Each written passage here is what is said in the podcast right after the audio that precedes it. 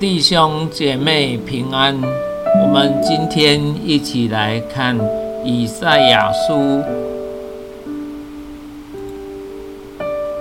第五十四章第十七节：防卫攻击你造成的器械，必不利用；凡在审判时兴起用舌头攻击你的，你必定他为有罪。这是耶和华仆人的产业，是他们从我所得的益。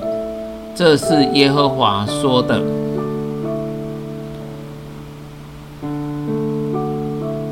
No weapon forged against you will prevail, and you will refute every tongue that accuses you. This is the heritage of the servant of the law, and this is their vindication from me, declare the law.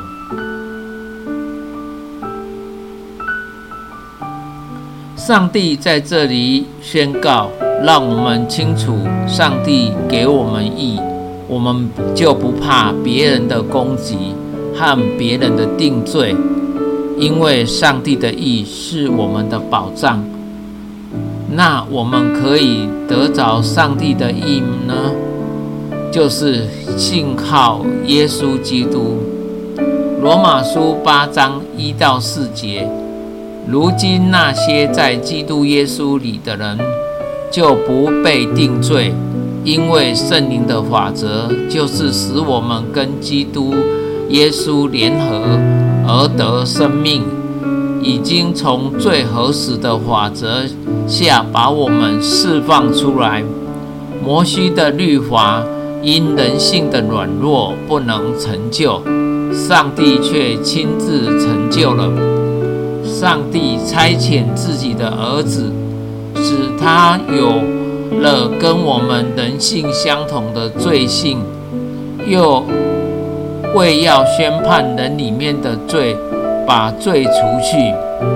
上帝这样做，是要使律法的正当与要求实现在我们这些不服从本性、只顺从圣灵的人身上。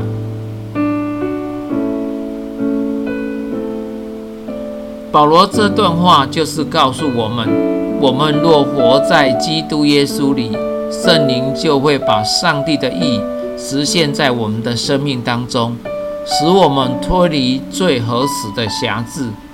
既然上帝的作为在我们身上，我们仍能把我们怎样呢？保罗更进一步的说：谁能控告上帝所拣选的人呢？有上帝称他们为义。